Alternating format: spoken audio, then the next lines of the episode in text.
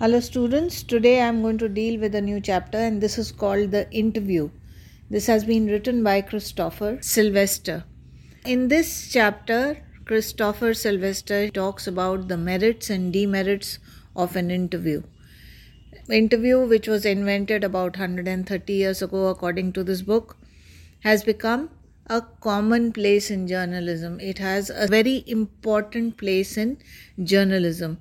It's not surprising that some people are for interviews and there are others who just repel interviews. Who are the people who are for interviews and why do they consider it an inseparable part of journalism? Number one, he says that it is the highest form of source of truth. Why so? Whatever you are hearing comes from the horse's mouth. It is what the interviewee exactly feels. Secondly, it is a face to face interaction. Not only can you read the other person's body language, but whatever he says, you can gauge whether he is telling the truth or not. That is why it is considered to be a practice, an art.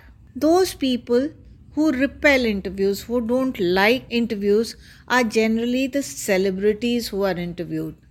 They consider themselves as victims. Some of them, they feel that it is an unwarranted intrusion into their lives. They do not want their lives to be an open book. They do not want people to comment on their lives. They do not want people to judge them based on an interview.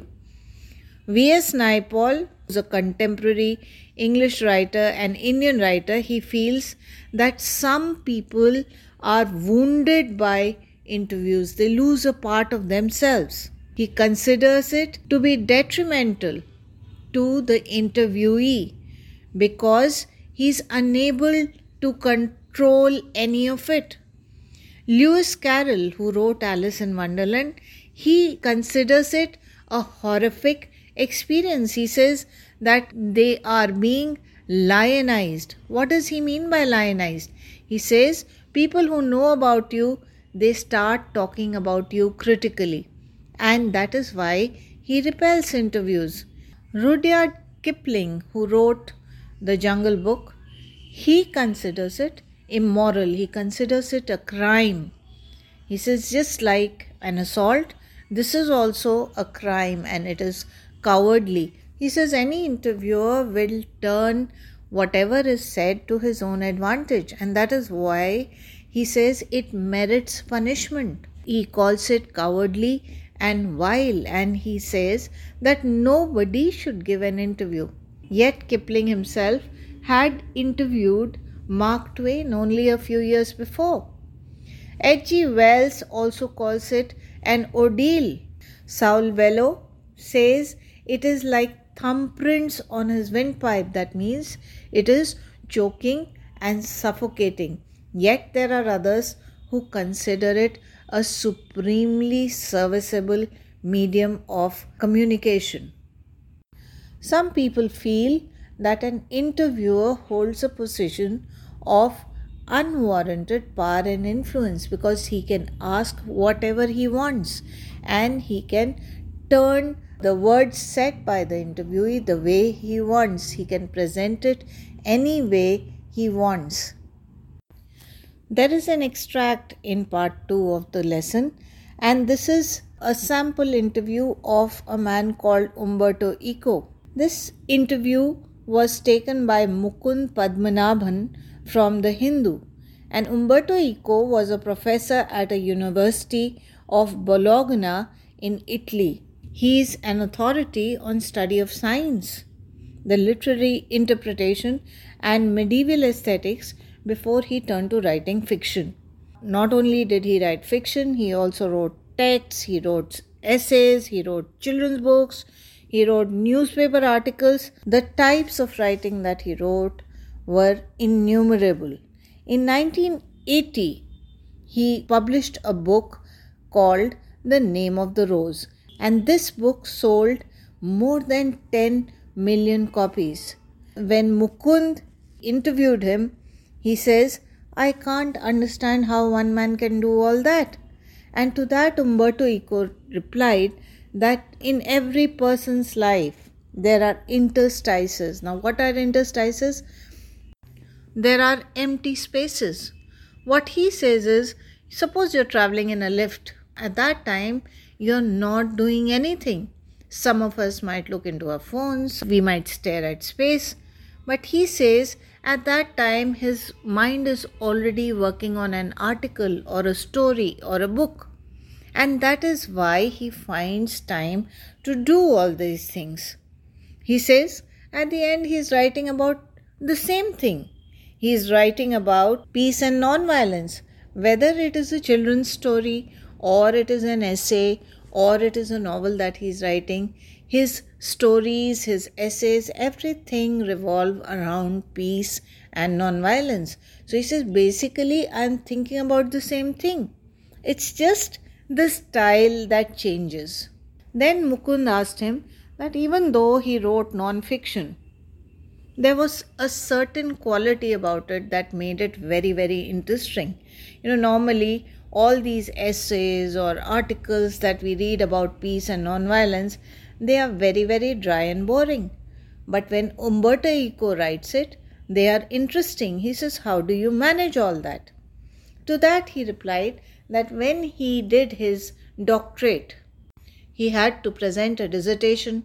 Now, what people do is that they write the actual thing by trial and error method and they keep on removing whatever is not required or whatever they find as a false hypothesis as he calls it but then his dissertation it had all the things that he had tried, all the hypotheses that he had tried, and that was appreciated by the readers. He says his dissertation was accepted the way it was only because it was a story of his research. His essays always have a narrative aspect to them. They are not monotonous. They show the other people that anybody who's working on it can also go wrong. And it is only after a lot of trials do you come to something that you really want to portray. He says that he started writing novels by accident. They basically satisfied his taste for narration. He could put across things that he really wanted to.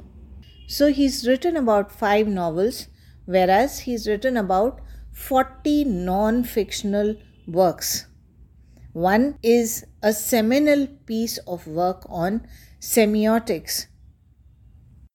But most people they recognize him as a novelist. Mukund asked him whether he finds it a bother if people recognize him as a novelist. So he said that he is a university professor who writes novels on Sundays. So basically, he doesn't consider himself a novelist at all because he says he participates in academic conferences and not the meeting of pen clubs or writers. He identifies himself with the academic community. Then he was asked that although The Name of Rose was a very, very serious novel, it dealt with metaphysics, it dealt with theology, it dealt with history, yet it enjoyed a mass audience. To that, Umberto Eco said that there are 6 billion people in the world and his book it sold about 10 to 15 million copies so he says that it reached only a small percentage of readers but it was exactly the kind of readers who don't want easy experiences. They are interested in all these things. Initially, he had expected to sell only about 3000 copies, but then it was only later that more and more and more copies were published. Because although he says that the publisher was his friend, but she told him that because of the subject that he was dealing with, it may not sell too much. He says, How it sold, it's a mystery. Now, the question is Do you think Umberto Eco liked to be interviewed? Well, yes, he did like to be interviewed. He permitted Mukund to interview him and he willingly answered all questions at length. Not even once did he feel uncomfortable. He shared his secrets, like how he used interstices, he enjoyed the success, he enjoyed being a university professor, and he also said that the success of the book is a mystery. So basically, we find that he was a willing interviewee. Another question that is often asked is Does he consider himself a novelist first or an academic scholar first? So he considers himself a university professor first. Yet he took pride in his non fictional works. He says, I don't like attending pen clubs or writer clubs. I attend academic conferences. Then he is asked, what was the reason for the huge success of novel The Name of Rose? He says the publishers were apprehensive at first, but once it was published, it sold many, many copies. He says it was probably printed at the right time. That is why it worked. So Umberto Eco comes across as a humble and a modest person.